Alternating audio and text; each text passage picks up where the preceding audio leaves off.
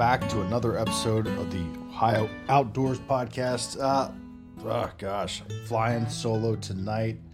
Muntz is uh, under the weather a little bit, so uh, I'm actually on location. I'm here at the the uh, where am I at? The beautiful Mohican Lodge here in Richland County uh, for an event. Really, really enjoying my time up here. I Went uh, took a tour of Malabar Farms today. If you've never been to that place, really neat. Uh, the home of Louis Bromfield, uh, conservationist, really instrumental uh, in, in a lot of modern agriculture and conservation practices. His, his farm homestead here uh, here in Richland County, Malabar Farms, really neat. If you haven't been there, like I said, get there, bring the family, check it out. Pretty pretty cool place. So. Lot, uh, lot going on in today's episode. We are talking all things fall wild turkey hunting. I'm just kidding. Don't hit stop. We're talking all about those freaking four legged animals that everyone seems to love so much the white tailed deer here in the wonderful Buckeye State. So we've got uh, Mike Tonkovich on front of the program uh, for for another visit with uh, with Andrew and I, giving you guys an update on Ohio's deer herd, some some good news, some some indifferent news, some bad news.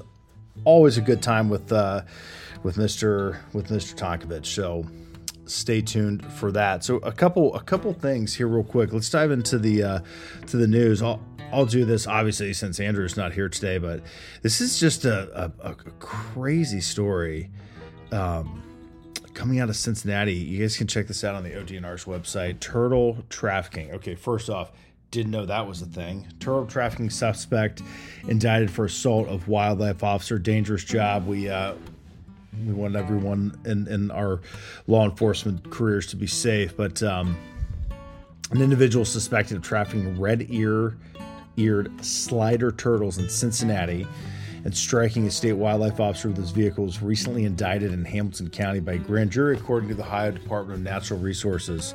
Uh, so, Officer Brad Turner. Uh, assigned to Preble County received a Turn In a Poacher tip uh, report regarding turtles being sold in Cincinnati. Officer Turner uh, and State Wildlife Officer Andrew Dawdell, assigned to Butler County, responded to the location. They found two men selling red-eared slider turtles without the required propagation permit. So, uh, one of the suspects during the encounter, Alonzo Oliver Tucker of uh, Philadelphia, Pennsylvania, uh, fled. Fled in his vehicle, striking Officer Turner as he accelerated. Officer Turner was treated at the Christ Hospital and released the same evening. So, good news there. The Officer Turner was uh, was I'm sure shaken up uh, and, and, a little, a little, man, what a scary, what a scary moment that must have been. So officer turned to heel up. Thanks for your service. Um, so the officer sees more than 100 red-eared sliders. An investigation into Ohio wildlife uh, violations for both suspects uh, is pending. So always, always something going on in the world of wildlife uh, regulations. So another another neat story for for those folks in Central Ohio.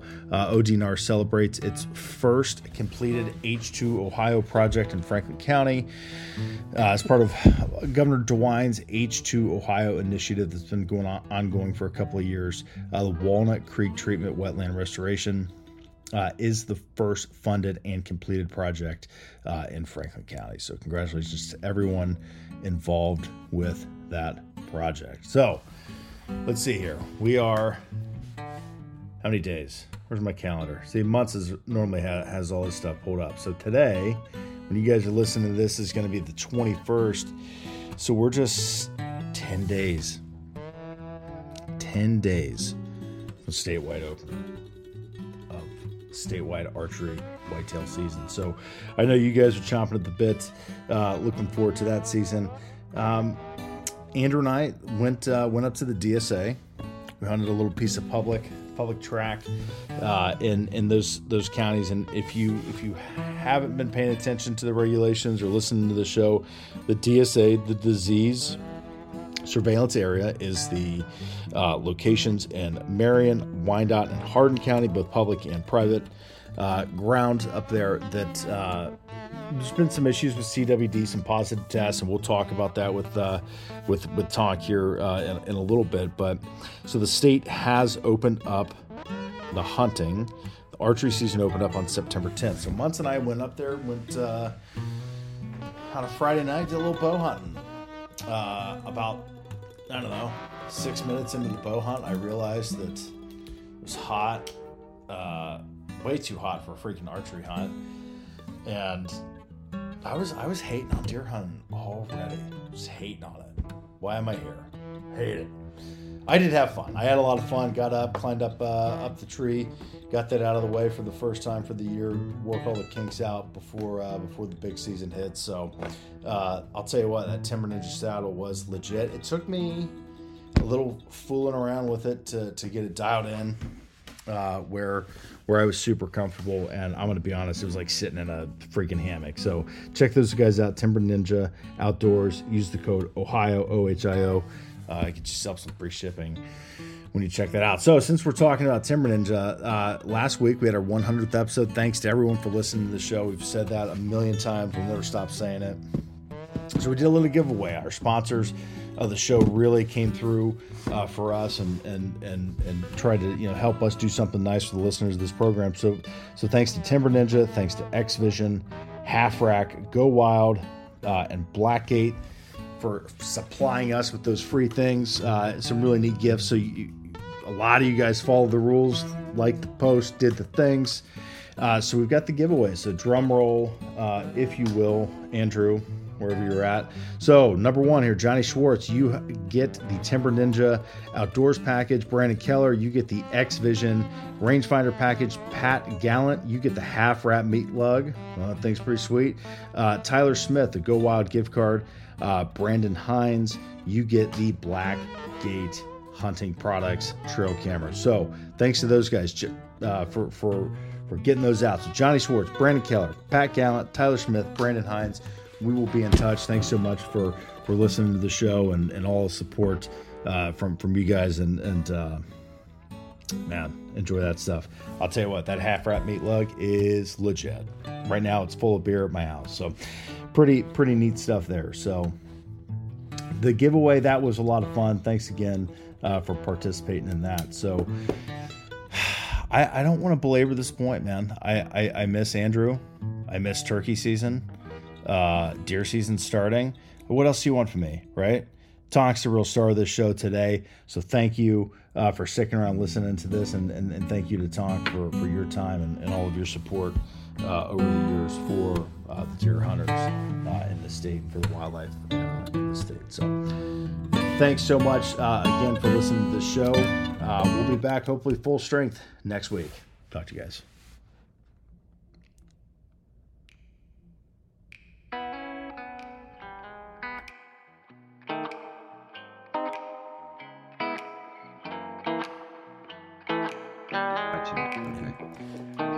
But anywho, deer season is right around the corner, right? So we Yeah. are uh, we're on that precipice of, and some areas already open in the DSA.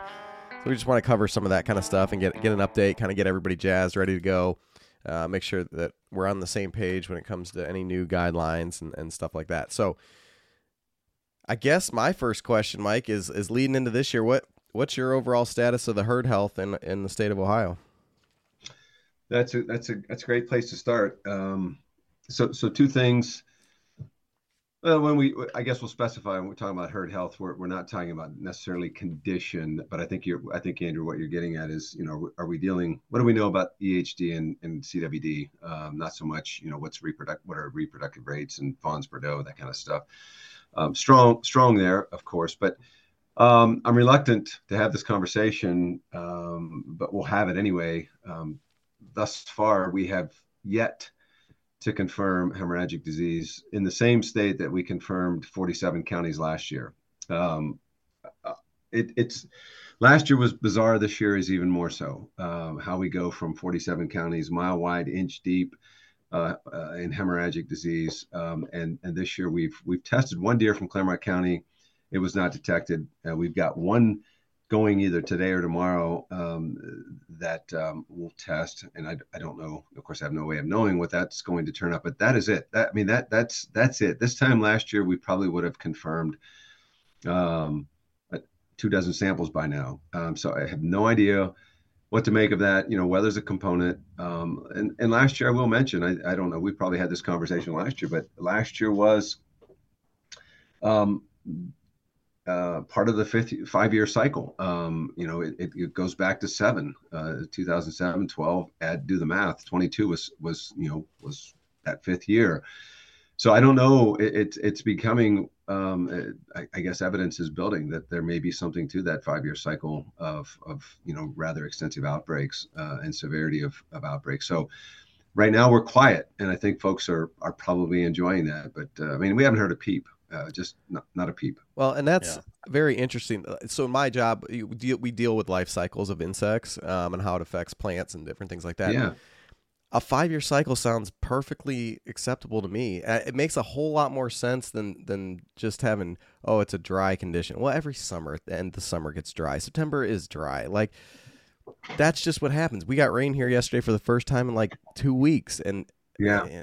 Then, but you don't yeah. have it. So I don't know. Um, the whole life cycle idea makes a whole lot more sense to me, and how something like that could be spread. Well, the, the challenge, Clint, Clint yesterday said, you know, talk. I'd love to sit down with the experts, and I, I said, well, I can give you his number. I said, um, but I'm, I don't think he's going to tell you anything more than I can tell you because we know what we know. Mark Ruder, Dr. Mark Ruder at the at the Southeast Cooperative Wildlife Disease Study Lab uh, there in Athens, Georgia, uh, probably one of the foremost authorities on the subject. And um, you know, there's just there's a lot that we don't know, and part of the reason is that this is not a livestock issue. And, and I mean no disrespect or disregarding you know uh, anyone, but but there's not a lot of money that has been thrown at EHD simply because it it's generally you know cattle are generally asymptomatic. They may show some flu-like symptoms or some cold-like symptoms, but but typically hemorrhagic disease is not an issue for livestock. But but interesting that you mentioned the weather because I, I, I don't know, and forgive me if I if I'm repeating myself, but um,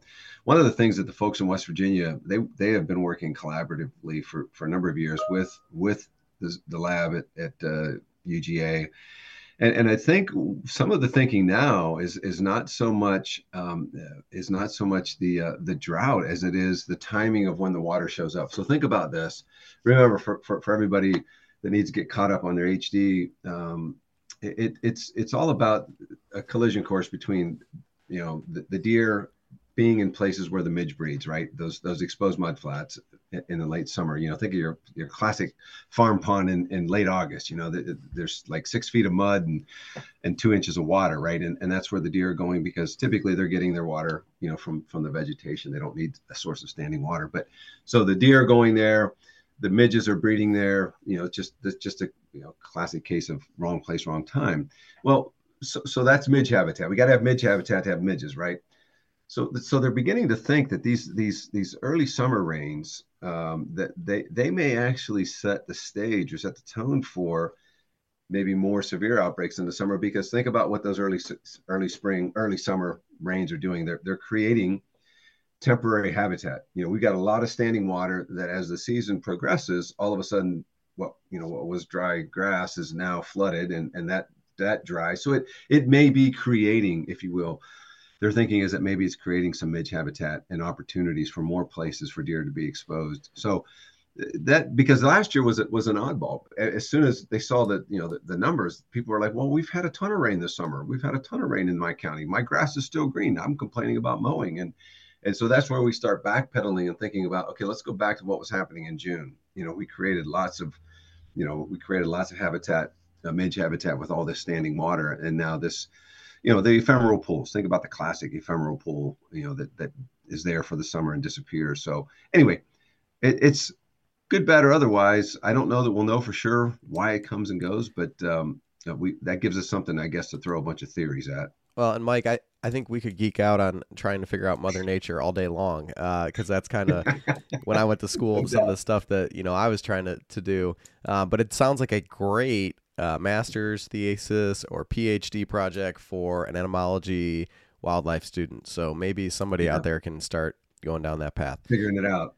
As yeah. far as the herd numbers and stuff, did we see any major decline from last year's EHD uh, outbreak or I know some some of the counties I was looking at the updates here in the book um, the changing counties Belmont Butler Gallia Geauga Harrison Jefferson Monroe counties were different as far as what they can take this year versus last year. Did you guys have any anything like that along along those lines where you changed things?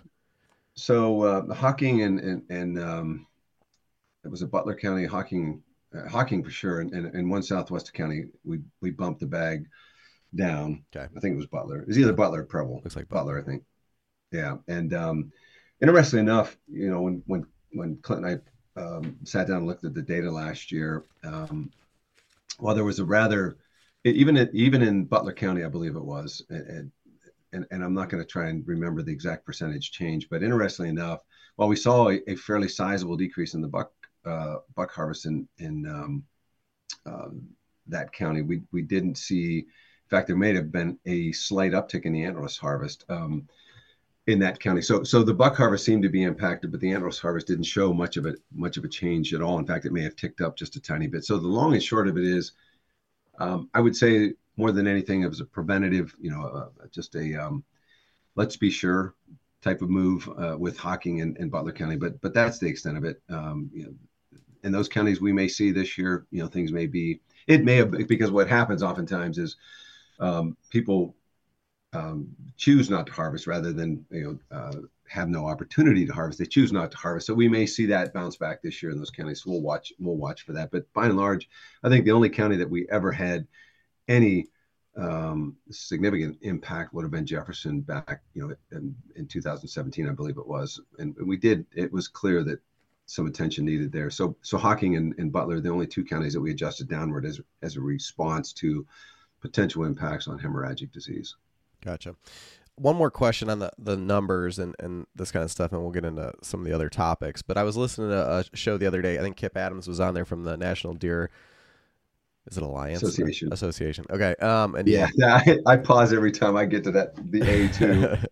and uh, you know his his basically his general overall um, comment was we have too many deer in the country, and now he's looking from a, a you know national perspective.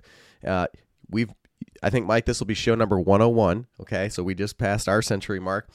Since nice. the the first show we did with you, you've been telling us that you know we have a lot of deer in the state of Ohio. We need to take more deer. Last year, we're coming off of a pretty good increase, right? I think we took more deer last year than we have the last yep. previous few years. Yep. Are you still in that kind of mindset that we could take more deer this year, or are we? Is Ohio nationally? We might need to take more deer. Is Ohio more leveled out, or where where are you at on that that mindset?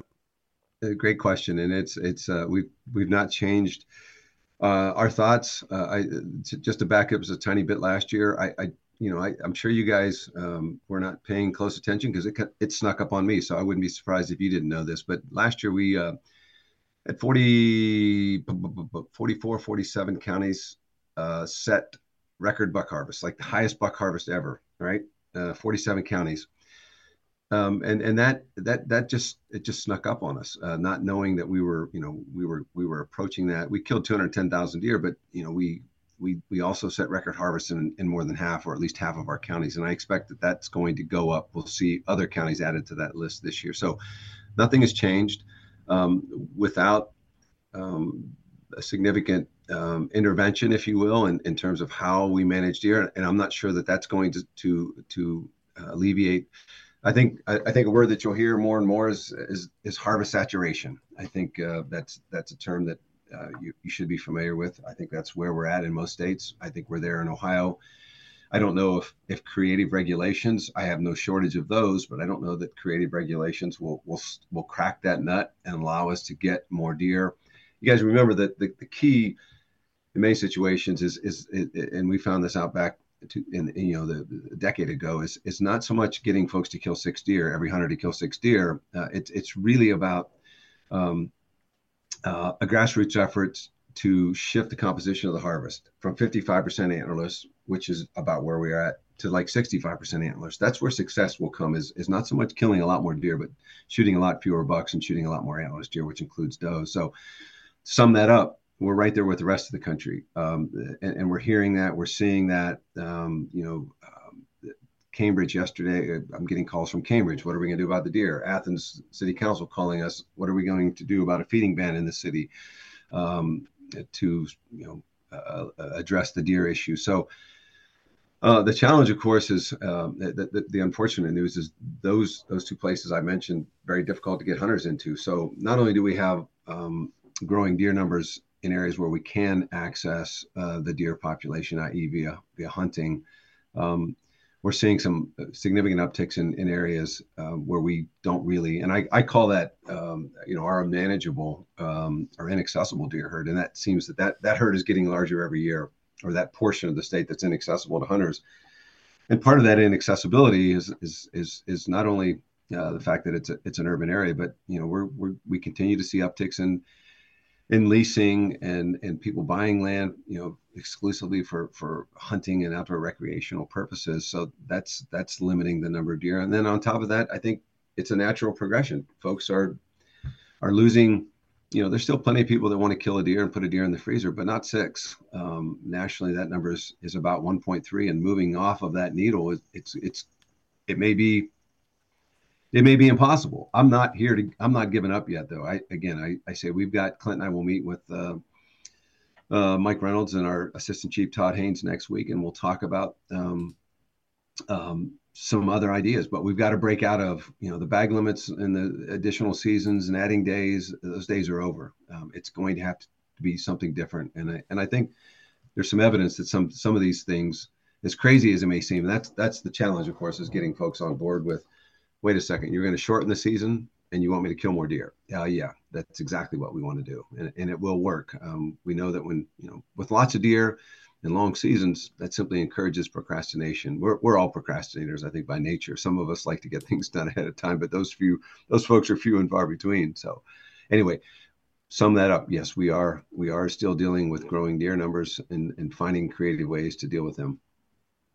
If, is there any any interest in in, in like I, I, I guess adjusting the one antlerless deer on public hunting ground yeah. in the state. Well, if we well, talk about we're, we're, we're, we talked about that just this morning, as a matter of fact, and we, will talk about that next week.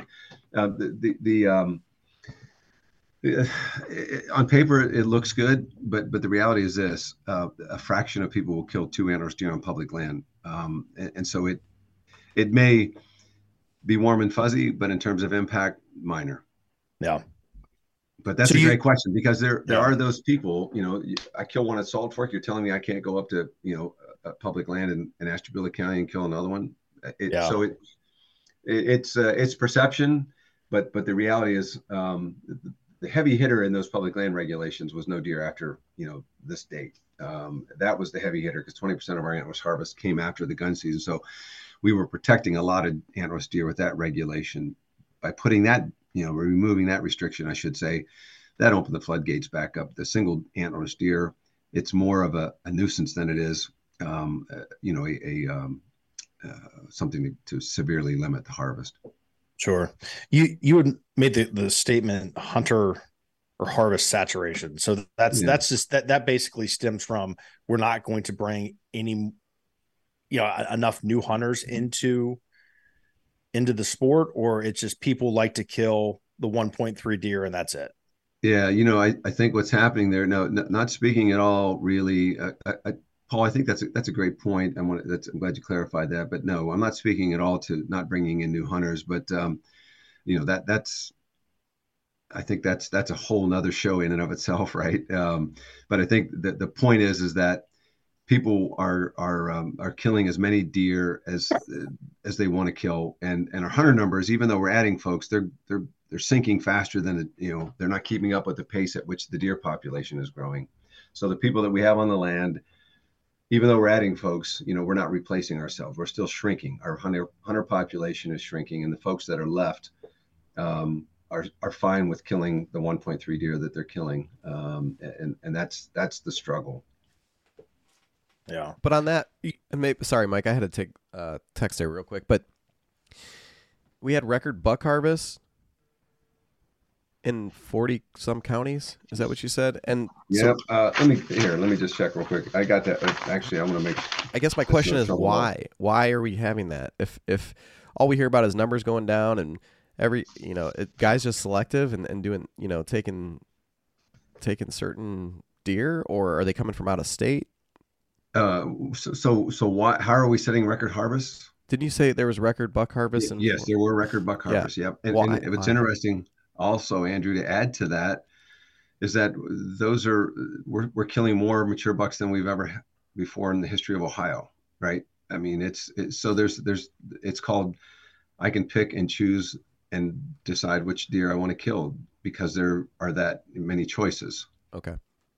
Yep.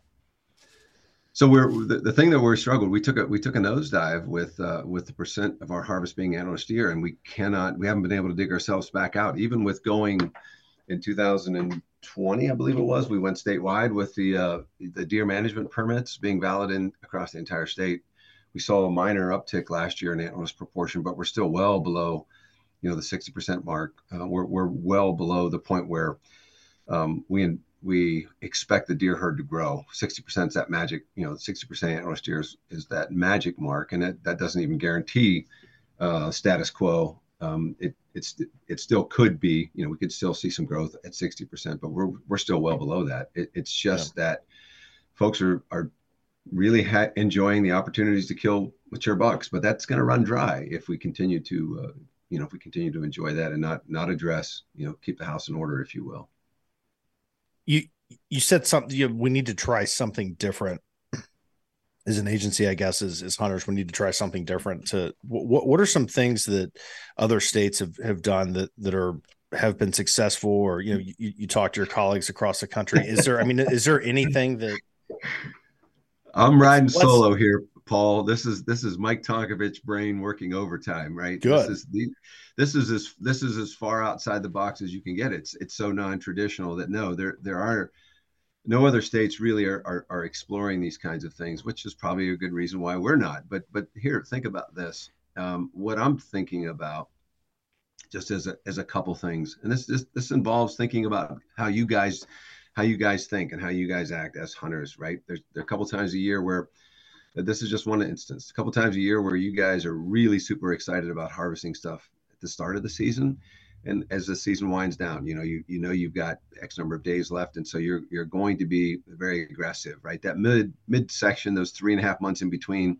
kind of a lull, right? You're you're you're you're, you're focusing more on getting that pole barn cleaned and getting the the furnace fixed and so on and so forth. But early and late, so so it makes sense to me in, in, in my simple mind that rather than having a season that runs four and a half months, um, which I think is is much too long, um, just simply because it it it, it breeds procrastination. Um, but but end the season with a, a, season where you have a firearm in your hand rather than a bow, right? Uh, so so we make we make the last season the, the season Ohio season ends. This is my in my fairy fairy tale world, right? The Ohio season ends with with muzzleloader season and that muzzleloader season is no longer a muzzleloader season it's any firearms right? So you don't know. You think about this eight out of ten guys that go in the woods guys and gals that go in the woods this year are going to buy are going to hunt with archery tackle. So many of these people are still hunting that muzzleloader season knowing i've got three and a half weeks left and i know for a fact i've talked to them I, guys are guilty guys and gals you guys maybe i got three and a half weeks i'm going to focus i'm going to use this muzzleloader season to focus on that buck that i still haven't gotten right so if this if you knew the season ended with the muzzleloader season, there's no more there's no more insurance policy, right? There's no safety net, right? There's no more waiting, and that's we we we saw that this was this was this was concreted cast in concrete, if you will, back uh, in 2007, 2008, when we when we experimented with the $15 antlerless permit and limited hunters to the first eight weeks of the season that that was that solidified my thoughts about procrastination and and waiting and and so on and so forth. So that that's just one example. Okay, so you want me to kill more deer, but you're going to take off three and a half weeks of the season? Absolutely, that's what I'm that's what I'm proposing. Um, so, in a nutshell, you know, uh, in a nutshell, what what I'm thinking, and, and we've got to we've got to we've got to have serious conversations about this this this one buck rule we've got to find incentives, right? I mean, we we we we have to have that conversation, right? We've got to have that conversation. It is an earn a buck, is an earn a bonus buck something? The the the days of of when we wanted to harvest more deer, we added days to the to the season and we added deer to the bag. The average bag limit across the state right now is three. 1.3 deer, the successful. hunt. So bag limit is dead. Now there are some there are some nuances when you go from two to three, that does change things a little bit. But but three to six, three to five, it, it, it changes nothing. And adding days of the season, all that simply does is give folks more opportunity to delay their harvest. And and this this interest in harvesting a mature buck. I don't slight a soul for that. I really don't. But but that is taking away from the chores, if you will, of, of, of managing the deer herd, which which involves shooting antlerless deer. So that that's just one illustration. But shorter seasons, you know, less is less is the new more. Maybe Iowa, other states are they they have party hunting. Okay, you got three people, you got six permits um, in your pocket between the three guys. You have an opportunity to take four. You take four. You put you know you, you put Andrew's tags on on on two that you don't have tags for, right? So so things things that are non-traditional that some states are using, but but this idea that that we've got to walk back excessive bag limits. We we've got to quit throwing things at um, you know at, at the wall because we know they're not going to stick. We've got to try some different things and experiment with some different things, and maybe those are incentives with with additional bucks and and, and things of that nature. But um, I don't want to belabor that point. But there there are plenty of other um, there are plenty of other ideas uh, that we we could explore. Um, and and one of those, you know, would be an early. And one of the things, guys, and maybe you can you can you can speak to this from your own personal experience. I, I had a wonderful meeting with some some folks um, this past winter. And, and, and this is where this is how things evolve. This is how deer management in my mind has to evolve. You you've got we experimented with experimented with antlerless only seasons and they were a dud. But but that was back 15 years ago right? Guys were like, "There's no way I'm going to hunt that season because what if I see the buck of a lifetime?" Right? I'm only I I, I, I don't want to take that chance. But now these antlerless only seasons to me are maybe a bit more appealing and need to be revisited because I had a guy tell me that the, he said, "There's no way I'm gonna crack a matchstick um, and, and have you know, risk moving my buck onto my neighbor's property. But if the rules to go out to shoot an antlerless deer for you, but if the rules were, if we had antlerless only seasons, then I knew everybody that we had a level playing field, and I didn't have to worry about my buck temporarily moving off my place as I'm out hunting antlerless deer. Then bam, I'm out there. I'll I'll stack them up like cordwood for you. So it's this idea, Paul, that that it, it's got to we've got to move outside of our comfort zone and into something that that looks a little different than what we've done in the past. And i understand it's hard. That's that's that's difficult for agency administrators that's difficult for hunters to embrace. But but I, i'm not giving up until i'm done. Yeah. Andrew is our is our meeting going to end in four minutes and 40 seconds? Yeah i don't know why. Just hang with me. I'm gonna i have an account and i pay for it so i don't know if i somehow signed up through a different thing. I'm gonna try to switch accounts so i don't mean to let me see if I can do this real quick and not interrupt the meeting. See what happens. It's for sure going to shut off. If it does, I will email it back.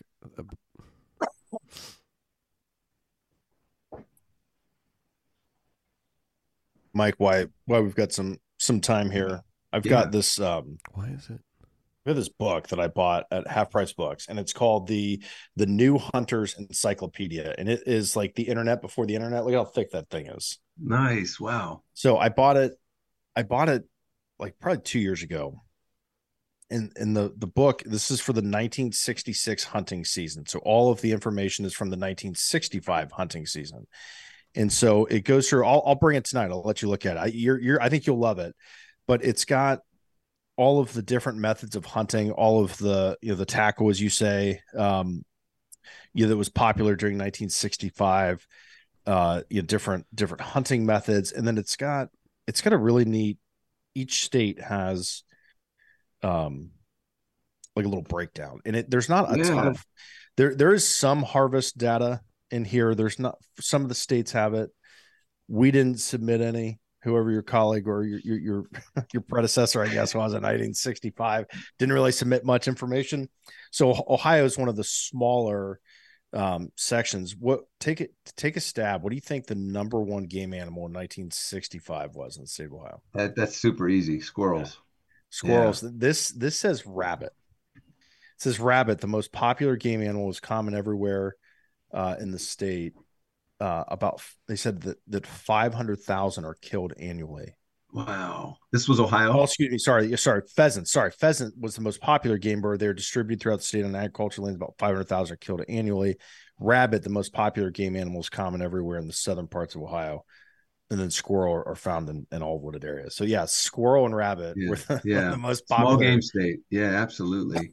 and it's it's it's funny. It talks about um deer hunting. So there's you know there's maybe just say 20 paragraphs to this. Uh, deer hunting is two sentences in this entire yeah. entire yeah thing. it it it mind-boggling mind-boggling to, it, to think about to think about that we're gonna i i, I want to stay in this book mike and and i i, I want to we're gonna we're gonna do we're gonna play radio right we're gonna kind of circle back because your statement's something different that stuck with me um and you we just we just talked about you know rabbits and squirrels and pheasants the most popular game animals in the state of ohio. Right. Which, you know if you look at ohio now i mean we I, would say we're probably top five big buck states in the country right? I mean that's yep. if we're not top five we're top seven. Easy. I mean we are a destination state for deer hunters across the country. And it's it's funny you see how how conservation and policy and regulation and hunting, you know, philosophy and people how how how it it evolves. And and I mean, we're talking a stark contrast from 1965. Obviously, everything in the in the, in the world is different, but um, it's just it's just neat how you know is is hunters is conservationists is and and is a is a is a manager of of wildlife uh you know and, and trusted in the state mike how we're at that kind of kind of that shift and it's almost like another mentality shift psychologically, socio what, what sort I'm looking here socially, you know, that is hunters that you know we need to, to, to kind of change the way that we do things and the way that we think about things in in this state, and that's scary for a lot of people. You're talking about party hunting. You're talking about you know an additional shotgun season. I mean, that's that's big changes. Yeah, you know, Paul, that's uh, I I've I'm, I'm very quick to point out, you know, I, I, I, I want folks to know that there, there is no criticism uh, at all um, uh, of where we are. It, it, in my mind, it's a natural, as you so correctly put it. I mean, it's a it's a natural progression. It's it's funny that we wouldn't have thought that we would be here someday. You know, that 1965 we we should have planned on this day coming. Um, but you know, the, the, hunters in Ohio have been have been amazing. Uh, you know, in terms of their their willingness to to adapt to regulation changes, their willingness to shoot antlerless deer. We we've gone so what where we're at now, in my mind, is in, in many minds, I think of, of of the hunting public out there is what we've worked hard to get to. Right, this is utopia. This is you know three and a half year old bucks, thirty five percent of our harvest, three and a half years and older. Uh, back in 1995 when I started, you know, 65% of our our our deer that we were killing were a year and a half old bucks. So so we've gone from seeing a deer track to and hunters hanging in with us and having hundreds of thousands of hunters to to having limited opportunity to you know two days of either sex during our gun season the rest of it's buck only to okay now we've got an extra antlers tag maybe available for a few counties to a bag limit of 18 to now we have got an excess of deer in many places that we're hunting. So so what what what i think a lot of our hunters are looking for is that in order to get that challenge out of the hunt, the thing that got them into the, the hunt is I've got to go for the deer that's least abundant in, in, the woods, and of course that's the mature buck, and I'm going to try and harvest it with with with a the, the most primitive, and that I use that in quotes, the most primitive uh, implement out there, right? And that's archery tackle. So we should have anticipated this day that that we're going to get to the point where um, now, of course, the access thing that's that's obviously changed things. The disease things has obviously changed things. The baiting thing has obviously changed things. So there's a lot of things that we could not have anticipated. But but I think what we're seeing and where we're at is this idea that you know I've done this all before. I've I've helped you guys get us to this point. I've killed six deer when you asked me to kill six deer. Now I'm enjoying my time in the woods, you know, pursuing these these mature bucks. Um, and, and so hats off to them. You know, you, you hung in there with us but the reality is is that and, and this is you know this is on us i think is maybe most folks don't know that we're having this conversation that you know what we're we're in a difficult spot. We can't continue to focus on those antler deer without being mindful uh, of, of maintenance right? Maintenance is is that antlerless harvest. And, and so i guess we we have to we we are at a turning point and and folks need to hear that we are at a turning point that we have to change the way great, focus on that buck, but you've got to continue to deliver antler deer to that processor. Or otherwise, those bucks are going to be a thing of the past, and we'll be telling a different story in 20 years. Yeah, I'm going to just last thing from this book. I think you you, you just kind of touched on it real briefly. There was you know the the access issue that, that people have when we talk about public lands. And so this is in the state conservation section here in Ohio from, from 1960, 66. Uh, Ohio is engaged in an accelerated effort to acquire hunting and state forest lands before they engulfed before they are engulfed by spreading industrial and residential development. This is this is the number that I want you to listen to here. The division has more than you ready for this? Ten thousand acres in wildlife area. Ten thousand. That was the number that, that you guys were hanging your hat on. Ten thousand acres in yeah. wildlife area, uh, and an additional sizable acres under lease. Uh, in addition, there are 160,000 acres of state forests that are open to public hunting. So that's probably, I would imagine, the experimental forest down in Vinton County. You know, raccoon ecological management area, Waterloo. Those are probably included yeah. in that. I mean, you mm-hmm. talk about I mean, you know, as a as an agency, as a division, and we had we had director Mertz on just a couple of weeks ago. We did a really phenomenal interview with her, and that was one of the things that she talked about is at the forefront of the agency's mission and, and goal is to acquire more land for access. So, God, man, we've come a long way. Yeah, long way. Yeah, yeah, we sure have.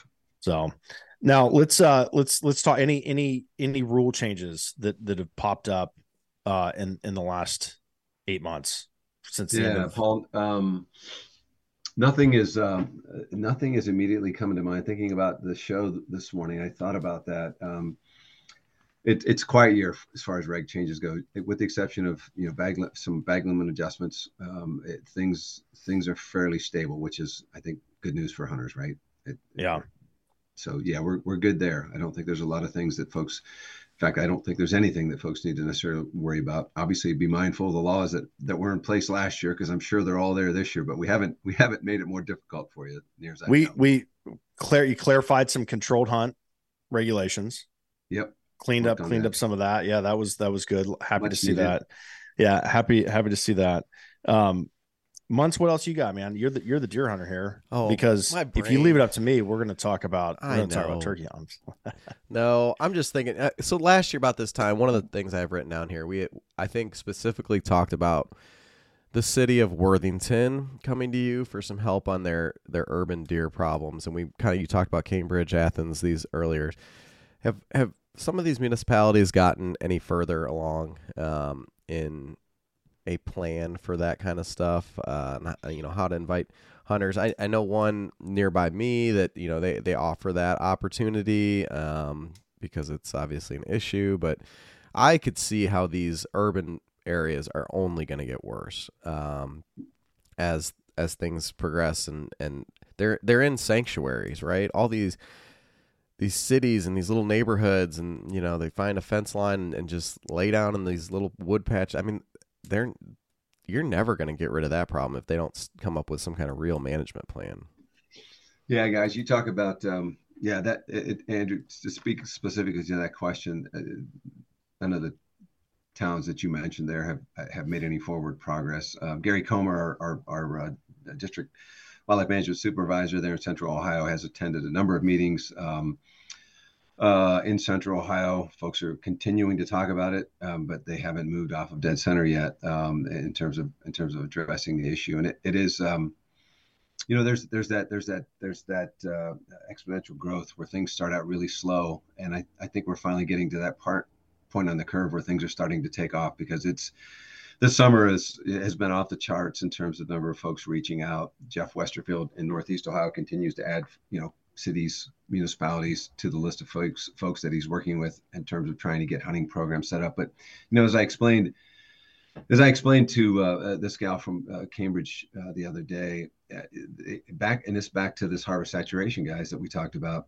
You know, we can set up a hunting program in Cambridge. Um, and if we don't, of course, force people to shoot antlerless deer first, you know, they they know what's going. Any any savvy hunter knows that those sanctuaries a great word andrew right? And so sanctuary equals old age equals mature bucks equals wall hangers. So um, unless we force them you know to shoot antlerless deer which is a, a, not a very popular topic um, at the end of the day if they shoot deer there um, they're not going to salt fork to hunt. They're not going to go to adams county. You know so in other words there's a finite number of deer that our hunters are willing to kill creating more opportunities by opening up these these backyards and these city parks uh, that's just stealing that's just stealing robbing from peter to pay paul uh, quite honestly and, and, until we find you know incentive um, that that is going to lead to uh, a non-traditional. Again, there there are there are states, there are people um, that are talking about you know a limited commercial venison market. I mean, I know that's that's so far out there. It seems you know like a concept that could never be right. I mean, that's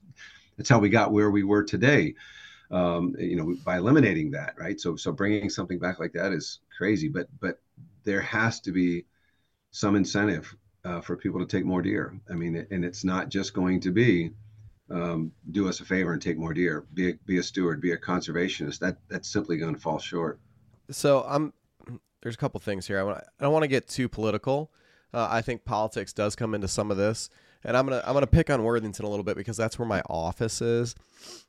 If you told me that I could go to work, sit in my office, and when the whistle blows, go climb into a tree in Worthington, I'm gonna do that. Now I'm probably still gonna take my three or four deer outside of the city limits, but that would be an unbelievable opportunity. I've seen the giants in there. I've I was driving through the other day. It was noon. There's a doe just feeding in somebody's front yard on their on their arborvitaes. Like they have a problem. I would be willing to help. I wouldn't necessarily change my uh, my I'm, and I'm speaking personally, like my outside hunting out into the rural areas. I'm still going to do that because that's a whole different experience. I I from what I look at, and some some of these bigger municipalities, when it, talking politically, and Paul and I talked about this a couple weeks ago, how hunting acceptance or whatever it is within nationally is kind of gotten, you know, it's going the wrong direction um, from from our perspective.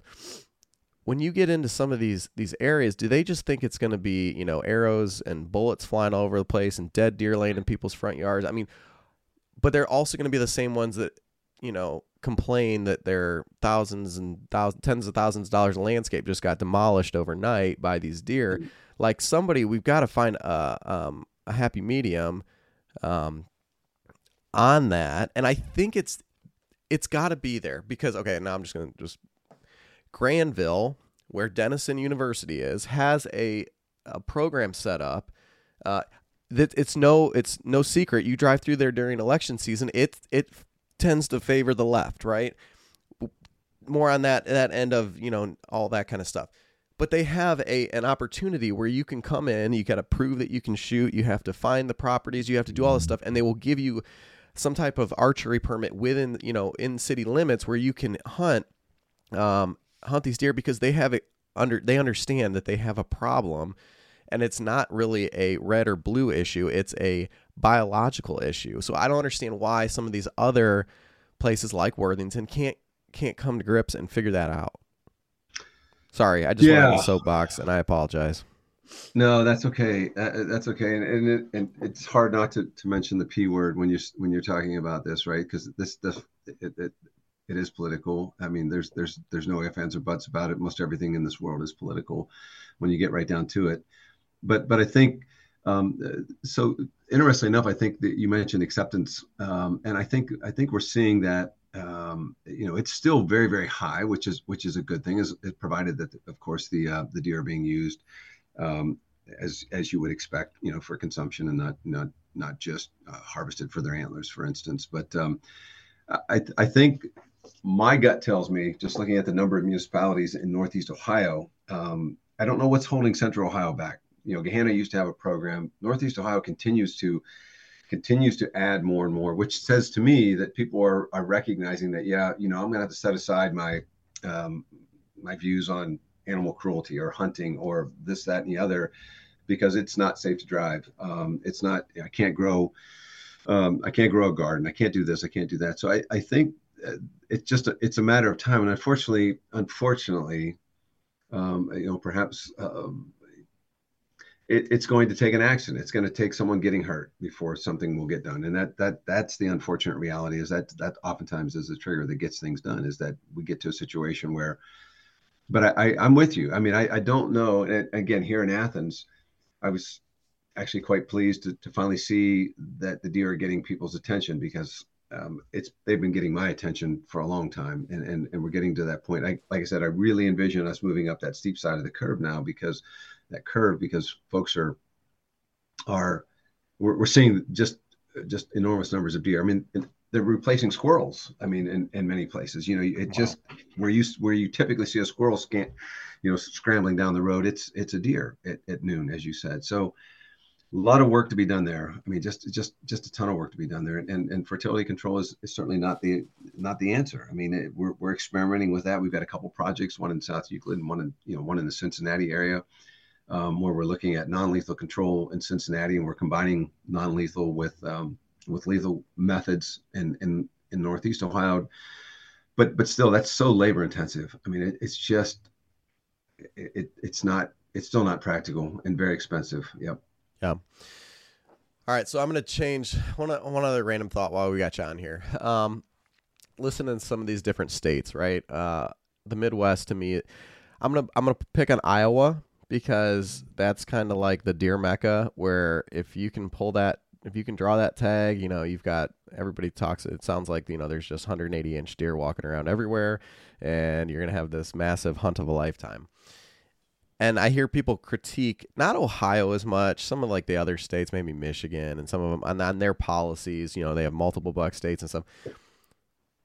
I can't wrap my head around why Iowa is this like coveted draw tag versus why we are like we just need to take as many deer as we can uh, in order to balance our population out. Like, don't those seem opposite in in the the realm of you got one that it's really really hard to get seven years or whatever to draw and then ours it's like come on and we're not i, I can't imagine geographically we look i've never been to iowa but we look that much different i mean they got a lot ag out there but so do we and yeah. um, I, I don't i don't quite understand why that's so different. I think uh, at the end of the day, here's it comes down to it comes down to deer numbers. They do have a lot more ag, which supports a lot fewer deer, right? I mean, the cornfields are only temporary deer habitat. I think that's that's probably the key difference there. Is it simply um, because they're they're you know they're, while they struggle in, in pockets um, with with overabundant deer populations and probably those are, that are associated with more urban centers and, and suburban centers, um, they're they're doing well with their herd and and and are able to you know even limit landowners in the state of Iowa. Even landowners can't can't get um, property owners can't get tags every year. So you, you you've nailed that, um, and it it would seem, and this speaks to the the same issue that we just we just left, and this idea of, deer being adaptable in, in a state with 11 million people and we've got the deer issues that we've got um, you know the harvest numbers that we that we're that we're posting up every single year which is which is mind boggling but but that speaks to the adaptability of, of that white-tailed deer that we all love so much. Um, unfortunately for them and, and and i guess maybe to an extent us um, they are an incredibly adaptable creature. As you mentioned earlier on you know you find a fence row with with with a uh, you know with a barberry and a, and a, and a holly and, and maybe a couple boxwoods and man you blend in you're there hunkered down until the sun goes down or or not. Um, and you that's home that's habitat and, and they're doing well there. So so that's you know that's part of it is that we we have just a lot more places that we can put deer. Uh, even though we've got 11 million residents i don't know what iowa's population is i'm sure it's not nearly 11 million but seven. we've got 11 it's seven it? seven people. Okay. Seven people seven people. So anyway uh, I, i'd say that's where we're at. Gotcha well, I think this is a good place to, to wrap up. Uh, Mike, we appreciate your your insight as always, and I'm we'll, we'll do a end of the year. If anything pops up, we'll we'll touch base with you. Um, do you have any final notes? I mean, I, what I've taken from this is that we need to harvest another doe, right? And I think we've always, at least one more. Uh, get out there, get those does. My my, I'm on I'm on the bandwagon of get them early okay because yeah. you know get it out of the way get your your shakes out of the way all that kind of stuff for, for when the moment comes. And if you don't want that meat there are groups like farmers and hunters feeding the hungry that will take that and they will do something positive with it. You know you have to field dress it and drag it out of the woods and take it to the butcher. That's all you got to do. So help the herd the, the capacity that we have uh, help the health of all the deer and help families that need it along the way. Um, yeah is there anything else that you can you can think of that? Two thoughts. Okay. Yeah, two thoughts. If I if I may, just to close up with, if we have looks like five four minutes. Um, I, I, don't want to be Nancy negative, but I, I do want to uh, just because it's incredibly hot off the press and very timely, and you mentioned it. Um, Farmers Hunters Feeding the Hungry. I've been working with Josh Wilson over in Maryland, who's the executive director. Um, and, and and the long and short of it is, uh, we're losing processors that are cooperating that are FHFH cooperators. Um, and I don't want we can talk about that maybe another time. But but the long and short of it is, and this is this is just fresh yesterday. Um, the, he sent the survey to um, I think he sent 50 surveys out. These are these are, are, going to be Ohio cooperators. These aren't processors. These are people that organize the processors around the state, right? And he asked them to ask the people that they work with, why are you, you know, we're seeing a decrease. Are you seeing that in your area? And if so, why? Um, and and the, the, the 60% of the of the people that responded said yes we're seeing fewer and fewer processors available for FHFH donations. And a lot of the reason unfortunately is that people are they're getting out of deer completely. Now we don't know. Some are retired some are getting out of deer to focus on cattle and livestock. But the, the point is and I, the reason why I mentioned that is that that's another critical issue that needs to be addressed as well is that that opportunity is not even there. So we can't even send these people that want to take another deer to these places because we're losing those places. Another subject, another talk. Um, the final thing I wanted to mention, sort of a, a public service announcement, if you will, is just 3,600 3,600 hunters have already responded to a survey that we sent out. It's legit. There's more coming via mail, and, and those that have not responded uh, via email or, or, or, the web that have, have been asked to, please, please. Um, we use that to set goals for the next three to five years. We're next week we're going to mail um, probably 15,000 surveys to Ohio uh, production landowners, i.e., farmers, basically asking a lot of the same questions. So these are legit surveys. Please take a minute if you care about managing deer in Ohio. Um, take a minute to, to to get that done or encourage you know one of your friends whoever gets that those are legit surveys we really it's different from the annual survey that we send out to hunters at the end of the season this is done once every three to five years so pretty important um, in terms of taking another deer, yes, but but but but start having a conversation with folks about the importance. Let's just you know not one and done, but let's understand what's going on. Um, ask questions, get engaged. Yeah, absolutely, Mike. Thanks for your time today. Thanks yep. for for your your your time and all of your energies, uh, and and to all that you do uh, with the yeah. DNR. So appreciate you're, it, Mike. You're very welcome, guys. I appreciate you guys having us on. Yep. Thank you. Pleasure. Yep.